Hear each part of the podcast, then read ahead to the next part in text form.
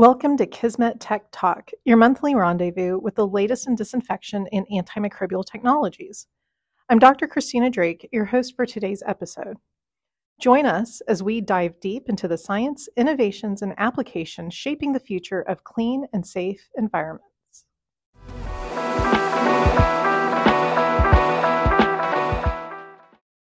Hi, I'm Christina Drake, the founder and CEO of Kismet Technologies. Here with us today for the special interview is Patty Olinger, and she has a exemplary background in biosecurity um, and biosecurity. And we really want to just ask you questions today about your prior experience, learn from you um, on, you know, you've seen things in academia, you've seen things at a global level, like really being able to bring to bear like your prior experience and help us to understand, you know, what's important in disinfection. So I wanted to start by just having you tell us about your background to help the audience understand where you've been. okay. Well, I started out as a bench biochemist in a pharmaceutical company, uh, the Upjohn company, and Upjohn through several mergers became Pfizer. And I left Pfizer in 2006 and I went into then academia. But while I was at Pfizer, I actually left the lab and became uh, the head of research safety for that site and specifically in biosafety and chemical safety for laboratories. And I had the best of both worlds. I had pharma, human health, and also animal health. So I had I had that look at more of a one health kind of perspective. I left uh, pharmaceutical industry and went into academia, um, Emory University in Atlanta, Georgia. I mean, our campus literally surrounded the Center for Disease Control. And so we had collaboration there. And that also included Emory Healthcare. And in 2014, uh, a lot of people are aware that while there, um, we had the Ebola patients. We had four Ebola patients in 2014, and I was part of Team Ebola um, providing that support from an environmental standpoint, the biosafety side, and just protection, you know, personal protective equipment, working with infection prevention and the and the physicians and the nursing staff. Um, very challenging. Mm-hmm. I made a complete change in 2019, and um, I ended up leaving that world and I went into the trade association world. And of all things, it was the cleaning and cleaning industry. It was ISSA, the International Sanitary Supply Association, and I led um, a, a, division called GBAC, or the Global Biorisk Advisory Council. Um, timing was very interesting if you think about that. So we were looking at a lot of training programs, very eclectic training programs, um, kind of nichey uh, for high risk situations. I wrote an article in 2020 uh, January that said a pandemic was coming and we're not prepared. And I really was looking at that frontline worker. I mean, we have a tendency to think of biosafety and biocontainment in those containment labs, so biosafety level threes and fours, and and in healthcare. We don't think about it out in the common places that we live every day. And I've been a proponent that, you know, in, in given talks that, you know, biosafety really applies to everybody. Yeah. And we're not prepared if we had a pandemic. Well, a couple weeks later, we had a pandemic that got announced. Immediately, um, everybody shut down and then started thinking about reopening because they figured it was going to be just a couple weeks. And I wrote GBAC Star accreditation, where we accredited, um, we worked with 4,000 facilities worldwide, and it was everybody. It was the, you know, uh, sports arenas and hospitality, Hyatt hotels, for example, um, you know, convention centers, trying to keep people still open. Yeah. And so applying that process of, you know, how do we stay open? How do we protect people? How do we protect the environment? Mm-hmm. And how do we clean and sanitize and disinfect appropriately to keep things safe? Yeah. I had a lot of lot of interesting, interesting, um, I would say, challenges. Yeah, I think just being, you know, part of that Ebola, you know, th- to me, that's insane. I feel like you should write a book about that, and I'm looking forward to it when you get okay. around to that. But in terms of um, lessons learned, I would be interested, you know, in terms of infectious disease outbreak. Um, lessons learned both from your time dealing, you know, with Ebola when you're at Emory, but also what you learned when you went outside of that to GBAC and started seeing, you know, infectious disease outbreak from the standpoint of a pandemic. So, right, you have more local and global, and just kind of um, wanting to glean some expertise from you on what you learned. Well, one thing that you learn is when the risk of the organism, like Ebola, when it starts going up, people pay a lot more attention to detail. Yeah. As you can imagine. Um, and it didn't wouldn't matter if it was waste management, um, how you you know clean and sanitize. They're willing to eh, pay more attention to things. Yeah. But on our day to day things, what we're finding, um, whether it was in healthcare or or what we saw during my time at GBAC, was that people really didn't take the time to do something as simple as read the label of the chemistry that they're they're utilizing. Yeah and you know the thought is you just take a take a, a, any cloth it didn't matter what cloth you took a spray bottle of something and you'd spray it and you just wipe really quick. Yeah. And so what we were finding is that number one something as simple as what you and i know as dwell time mm-hmm.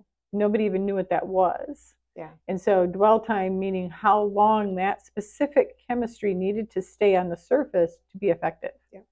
And so there was a lot of human error I even I did a video one time about how Patty screws up her microfiber. Because I didn't realize at the time that it was different than you know I just figured it was cloth you know I didn't realize it was plastic. I didn't realize a lot of things about it. And you know I mean people just don't understand that there are differences. And if you don't take the time to train your people mm-hmm. and then give them the time to do you know the cleaning and sanitizing and disinfecting correctly mm-hmm. it's not as effective as people think. Yeah. And then I guess looking out from, you know, because, and in those situations, right, it can potentially be a life or death, mm-hmm. you know, call. Um, so moving to maybe less scary territory, let, us say hospitality. Um, from your time at GBAC, were there any lessons you learned there where, you know, the stakes aren't quite as high, um, but, you know, what are your takeaways in sort of those uh, less life-threatening situations where disinfection is important. I, so I'm also an ISO convener for the development of international standards on biorisk management for laboratories and and actually in the title it's other type related type um, industries. Mm-hmm. And so when I talk to somebody, and of course being from pharma for so many years, SOPs were a really big deal. Yeah. And you knew the difference between an SOP, an internal guideline, a guideline you know, because CDC puts out a lot of guidelines. Yes. Regulatory regulations, you know, or standards. Mm-hmm. And most people don't understand what that means. Yeah. And then when they write something, they don't understand that if someone just picks up a paper and it's supposed to be a guideline, you want them to follow it. Yes. And you want it simple. And uh, you know that one of the things that I learned was that you know we are trying to make science not scary, and especially with, I mean, let's face it, at the end of the day, they're dealing with chemicals to kill bacteria or just or you know inactivate viruses. Yeah. You want them to do it in a safe manner for them and the environment. Mm-hmm. And more is not always better. Yeah. Because a lot of times they'll want to spray or, or put more liquid on, you know, the surface and mu- must be better then. Yeah. Um, and that it's not always the harshest thing. I mean, eh, you probably have worked with um, in research. Mm-hmm. Um, you know, I, I certainly did. And, and when I was in research and providing support to research organizations with formaldehyde, works really great. I mean, it, it disinfects it, it sanitizes, you, you know, it sterilizes, you name it. I don't want anybody working with formaldehyde if I can avoid it. Yeah. And so um, we learned a lot of lessons that way. The other thing was personal protective equipment. And in the Ebola, you know, the doctors and the nurses, they were initially were a little offended that we were going to teach them how to put on and take off personal protective equipment. And we would use Glo Germ yeah and fluoresce them and then they we'd have them take it off and then we and showed that they just contaminated themselves and then all of a sudden it became okay teach me what i need to do yeah, yeah. and something as simple as that if done wrong can actually, even in hospitality or you know restaurants or convention centers or sports arenas, can Yeah. really have an impact. Okay, so we talked about, you know, putting more disinfectants, you know, on a surface maybe doesn't actually do more. Um, in the US, we buy and use more uh, chemical disinfectant than any other country um, in the world, but we still have a pretty big problem with hospital acquired infections. So I wonder if you'd talk to us a little bit about why that is, why just using more chemical disinfectant doesn't get you, you know, to zero hospital acquired infections. Well, we've talked earlier um, and other other commu- other uh, conversations about you know there's still a lot of human error in how we're how we are disinfecting, and again, I think it comes down to training, education, but also pushing the envelope with new technologies.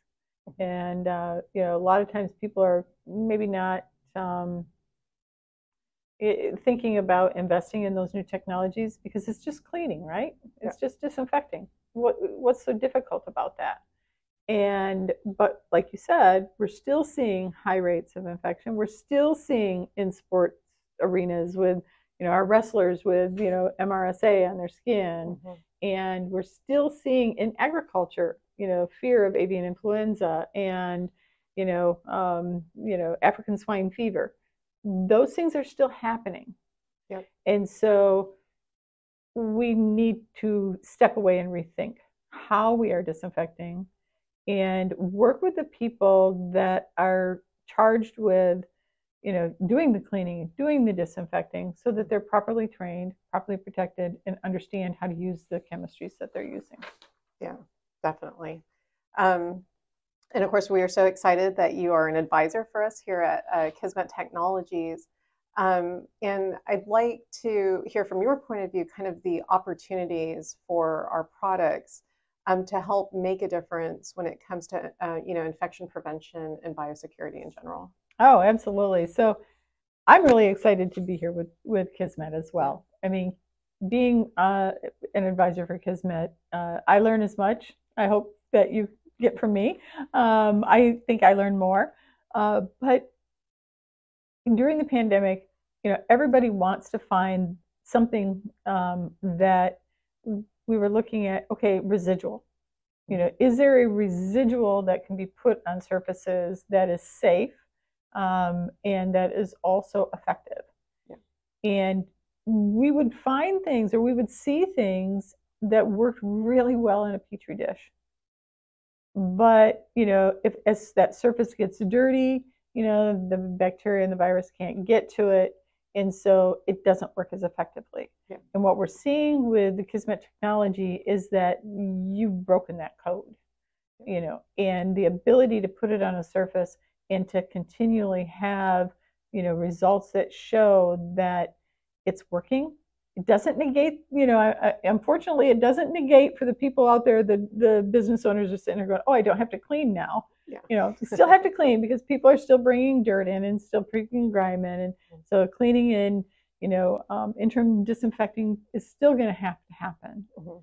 but being able to be there and especially when we start talking about hospital acquired infections where we know as we know wound care hospital acquired infections from just routine being in a hospital room to ORs is so important to make sure that all of the surfaces i mean you know you look at this and all the surfaces that Yeah. are around you know what kismet technology does is gets us that step so that we are you know really in my opinion ahead of the game in public health preparedness Yeah. Um, there's an entire invisible world that we can't see that can wreak havoc. And I like to think of our product as, you know, delving in that invisible world that we Mhm. can't see to deal with those microbes. Um, and I think that's a lot of the disconnect with disinfection because Yeah. we can't see at that scale. you know and you make a good point because i think another thing that um, people as far as lessons learned is that we need to have better ways to measure and monitor Mhm. what is clean and then you know again those sops and those standards as to define how do we determine that what we've done is effective. Yeah. And yeah. it needs to be more timely, um, as, as you very well Yes, know. Yes. um, well, great. And um, so, you know, what are you looking forward to most, I guess, in the industry, like looking out over the next five years, right? You've been in the space for a while. You, I mean, you know, in terms of just deep industry knowledge, you really know um, who the players are, what the challenges are. Um, so, what do you see as, you know, I guess, opportunities, growth potential in the next five years in this industry? Hmm. It's a really good question. Um, I, I'll, I'll take a step back and kind of look at it, at it from a broader perspective, from a standpoint of I think that overall the wellness industry in general, Mhm. and that can be, you know, healthcare. You know, everybody is into that industry, whether they want to admit it or not. Yeah. We want to be healthy and we want to be well. And what we're finding is that, you know, indoor air quality, you know, I think that the pandemic really highlighted the fact that yes, we need to pay more attention to indoor air quality because of infectious diseases, but there's so much more to it asthma, allergies, as we've talked about earlier. Um, also, um, just, you know, CO2 levels and VOCs and, and particulates that come in. There's so much that we have learned and that we have yet to do. And hygiene and cleaning and, and what we use in those spaces is really important to understand. The other thing that I think is a lot of people think that a disinfectant has to be a really bad chemical to be effective. Mhm. And we're finding that there are technologies out there and chemistries out there that are safe, effective, and work. Yeah. And that's really important to understand and know. And we're starting to see AI come into play. Yeah. Ma- mapping facilities or technologies that are just amazing, whether it's um, floor cleaning um, machinery or sprayers and you know you, you know we, we've just seen so many technologies and learning what microfiber is and how to use it um, you know and why it's important and you know and how they interact together and i think that's one of the keys i don't think there's a silver bullet out there that's going to solve everybody's problem Mhm. but to see how these technologies kind of like that swiss cheese i don't know if you've ever seen the swiss cheese uh, method or thought process of Mhm. you know as a bacteria or virus comes in it has to go through the swiss cheese with all the different things people put in place Yeah. reduces the potential of infection. Yeah. And I think that's where we're at today. And that's where I see in the next five years, we're going to see a lot of technology come through. Mhm. We're going to see a lot of innovation like Kismet. Mhm. Uh, and, uh, you know, I think in the end result is better public health, global health preparedness. Yeah. All right. Final question. Uh oh. um, so, you know, you're, like I said, you're, you know, a subject matter expert, deep uh, expertise when it comes to biosecurity um, and infection prevention. So, uh, what what did we do to persuade you to come spend your valuable time with us here Ah. at Kismet? What was it that you saw as the potential there uh, with our technology? you know, for one thing, it's like I have always in the you know that whole innovation. Okay, Mhm. I love a Gidget Gadget. I always say I'm a Gidget Gadget girl for one thing, but I really believed that there had to be a technology out there from a residual technology Mhm. that would work, would be safe and effective, and that would provide us a tool that would help protect people in the environment and animals and and plants, as you know.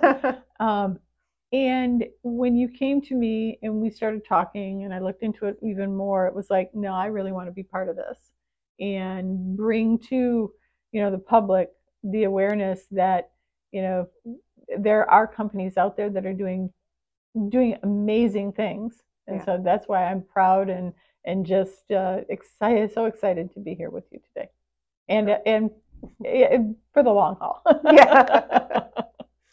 Well, thank you so much for your time and, you know, sitting down to have this interview with us to help, you know, educate our audience on just issues around disinfection and infection prevention. So we hope you learned something as part of that. And we want to thank Patty once again for spending her valuable time with us mm. today.